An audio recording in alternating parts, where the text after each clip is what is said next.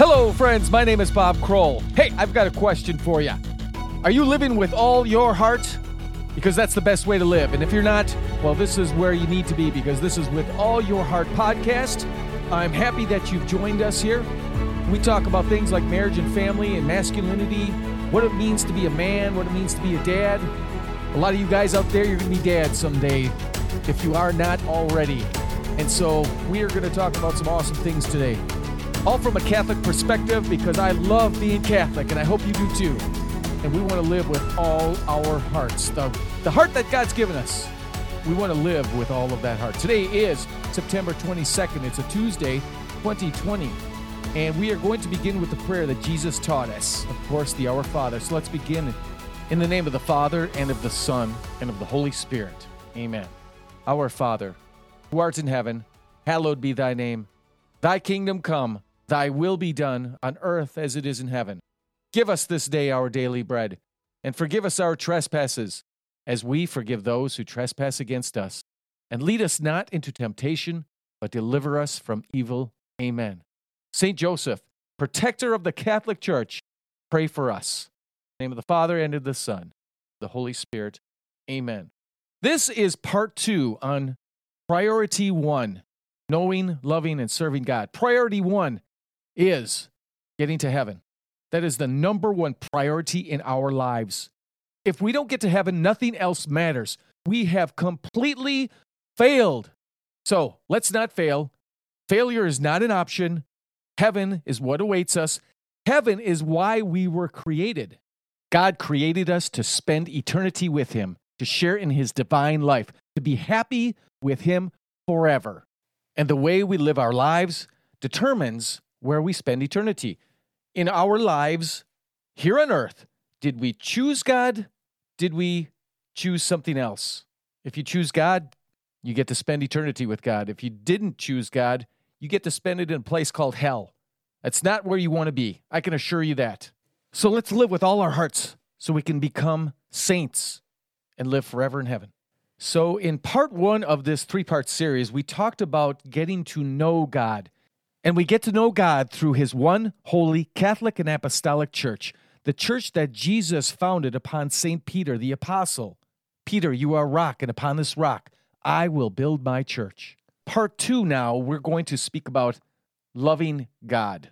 Knowing, loving, serving God. Let's talk about loving God. First of all, what is love? Well, I love fall in Wisconsin. I love chocolate chip cookies. I love jet skiing. I love going really fast on a four wheeler or a snowmobile. I love Wendy's hamburgers. I love a campfire. I love 80s pop music. Now, I say I love those things, but it's really more like I really, really like those things. So, what is love as it relates to our Catholic faith? In the Gospel of John, we read, No one has greater love than this, to lay down one's life for one's friends. Do you know the story of St. Maximilian Kolbe? He was a Catholic priest. He lived in Poland during World War II. He was arrested by the Germans and sent to the Auschwitz death camp. This was in May of 1941. What happened was that a prisoner escaped in late July of that year. And so, what the Germans did is they took 10 men from his barracks and they were picked to suffer death by starvation and dehydration as a punishment for the prisoner who had escaped. One of the 10 was a man next to Father Kolbe, and he fell to the ground and he began to beg the soldier to spare his life because he had a wife and children. They were still alive, and he wanted to see them again. So Father Kolbe marched up to the general in charge and he looked him right in the eyes and said that he will take the place of this man. So Father Kolbe and the other nine were put in a small room. They had no light, they had no food, they had no water, and they slowly starved to death. Father Kolbe could be heard praying with the others, um, giving them hope, singing hymns with them. After three weeks, there were only four prisoners alive Father Kolbe and three others. And it was August 14th, the day before the Assumption of the Blessed Virgin Mary, that Father Kolbe and the three prisoners, they were injected with carbolic acid. by the prison guards, which killed them. In 1982, Pope John Paul II canonized Father Maximilian Kolbe, and the man whose life Father Kolbe saved was there at the canonization along with his wife, children, and grandchildren. Now that's love. When you give up your life for someone else, that's love. Now that's the ultimate in love to to actually physically die for someone. And soldiers have done it for centuries for their country, for the love of the people that they are protecting. But to love someone else doesn't mean we necessarily have to physically die for them. We can actually love someone by dying a little bit to ourselves every day. By that I mean we say no to ourselves and we say yes to someone else. We say no to something that we would like to do or would rather do, and instead we offer up some of our time, some of our some of our comfort, something that we have that we give to someone else. That's an act of love. My wife doesn't like to load the dishwasher. I don't care to that much either, but I'll go out of my way to do that for her. She doesn't like to put gas in the in her car, especially during the winter months. So I go out of my way to do that for her. In a way that's me dying to myself a little bit. And that's an act of love towards her. Doing this podcast is an act of love. I give up some of my evenings after working a full time job during the week, or sometimes even on the weekends to do the podcast and do the editing for it. It takes a, a lot of work and time to do so. So when you give your time, when you give your effort, when you sacrifice yourself for a, another person, you're dying to yourself. Another way to put it is that you are killing your selfishness. Your love of yourself is not as important as the love of another person. Selfishness leads to sadness. And when we give ourselves away to other people, that brings us more joy. Doesn't seem like it would be that way, but it actually works that way. And of course, the ultimate in love is Jesus' sacrifice for us on the cross.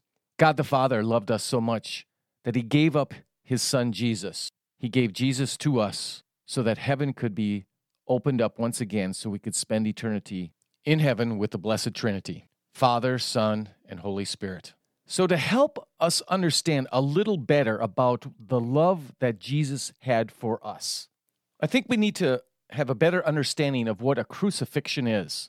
Jesus was crucified. He did not have his head cut off and was immediately dead. No, he suffered tremendously for several hours before he actually died. I think God wanted us to understand the depth of his love for us by suffering so intensely for us. So I'm going to describe what Jesus went through before the crucifixion and during the crucifixion, before his death. This will give us a greater appreciation, a better understanding of the depth of love that God the Father, that Jesus, his Son, has for us. After the Last Supper with his apostles, Jesus went out in the Garden of Gethsemane, and there he fell to the ground and prayed to his Father. And as he contemplated the sins of the world, the past sins, the future sins, he began to sweat blood. This is a condition called hematidrosis. It's a medical condition where a person sweats blood due to high emotional state or incredible agony or mental anguish. What happens is that the capillaries, the blood capillaries under the skin burst. It's like when a person, when, when you get a bruise, uh, you know, you bump something, and you get a black and blue mark. Well, that's capillaries bursting. And this is what happened to Jesus from head to toe, these capillaries bursting. And it made his skin much more sensitive to pain, which would be a factor uh, in the next several hours as he was scourged and beaten by, by the soldiers. I read of a story of a woman in Ohio. Her husband and children were backing out of the driveway and they were hit by I don't know if it was a semi truck or some some vehicle smashed into them, killing them instantly. And her anguish was so great that she sweat blood. Hematidrosis, what Jesus went through, due to his agony and anguish over the sins of the world. Jesus was arrested in the middle of the night. He was brought before the high priest and the Sanhedrin. A soldier struck him in the face, and then he was locked up for a while before the morning came. He was brought before Pilate. Pilate had him scourged. Now, what is scourging? If you've seen the Passion of the Christ, you understand a little bit about what scourging is. The soldiers would tie you to a post, strip you of your clothes, and then they would take these whips that consisted of heavy leather thongs, which had attached to them balls of lead or sharp bones or sharp pieces of metal on the ends of these of these uh, leather thongs, these straps. And then the soldiers would strike Jesus time and time and time again with this scourging device. Blessed Anne Catherine Emmerich lived in the 19th century, in the 1800s, and she had a vision where she saw six soldiers, two at a time, scourged Jesus. And the scourging lasted for 45 minutes. And these soldiers were exhausted because of the energy spent on scourging Jesus, ripping his skin off, ripping his flesh off, ripping him down to the muscle and bone in some situations, tearing him apart from head to toe.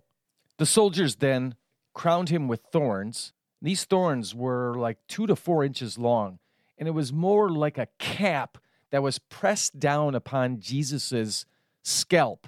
And if you take your fingernail and just dig into your skin on your head a little bit, ouch, that hurts. And imagine having dozens and dozens of these poking you in the head.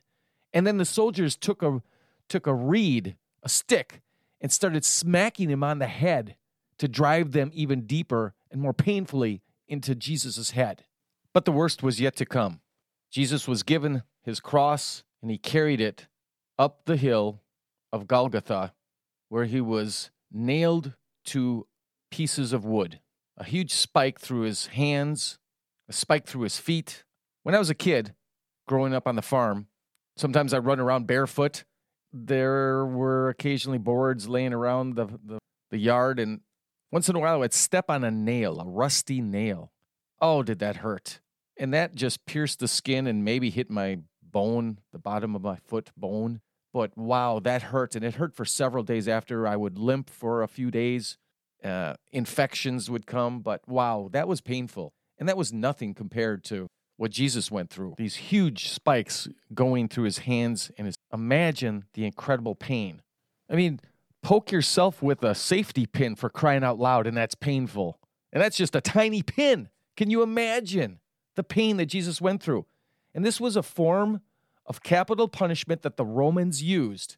And they usually stripped the person so that they were also in mental anguish and emotional distress because of their nakedness in front of a bunch of people. So they shamed them in this way.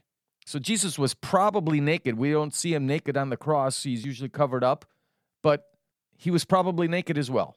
And Jesus hung there on the cross for several hours barely being able to breathe, and he would have to pull himself up with his hands to, to get a gasp of air in. It was just a natural reaction that your body gasps for air and the pain that it would cause as he pulled himself up and pushed himself up with his feet, pulled himself up with his hands.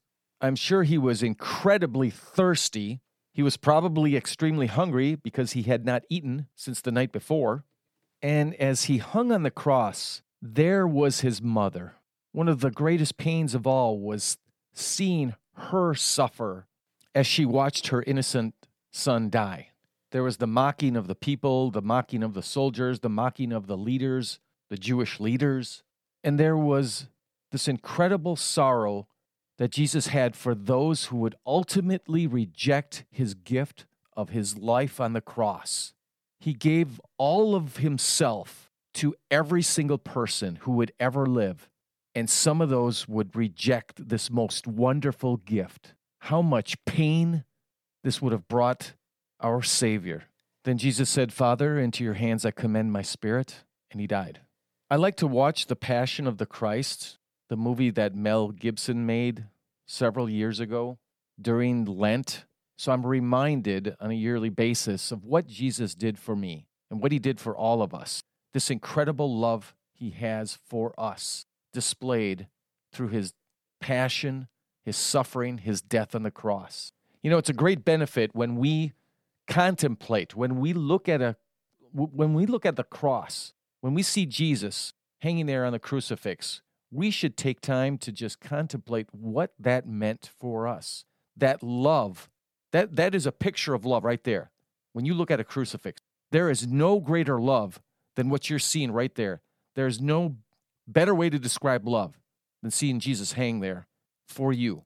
St. Bonaventure said this about Jesus on the cross He who desires to go on advancing from virtue to virtue, from grace to grace, should meditate continually on the passion of Jesus. There is no practice more profitable for the entire sanctification of the soul than the frequent meditation on the sufferings of Jesus Christ. You know, Jesus could have died a much less painful death, a much simpler death. But from all eternity, he chose to die through a crucifixion.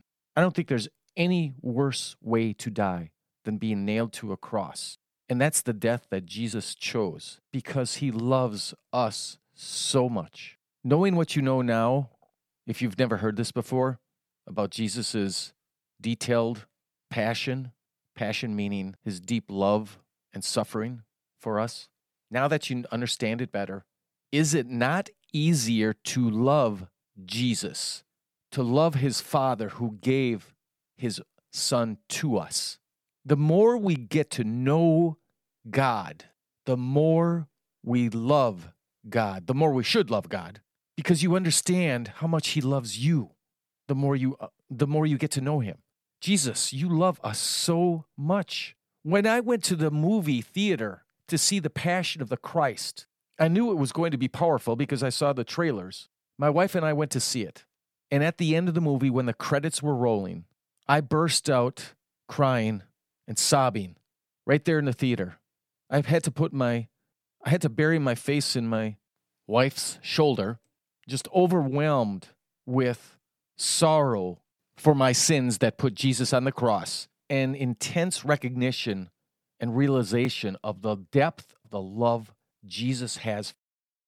Before the Passion of the Christ, I didn't fully understand what Jesus had gone through, but after seeing that, I fell in love with him more than ever before because I've realized how much the depth of his love was for me.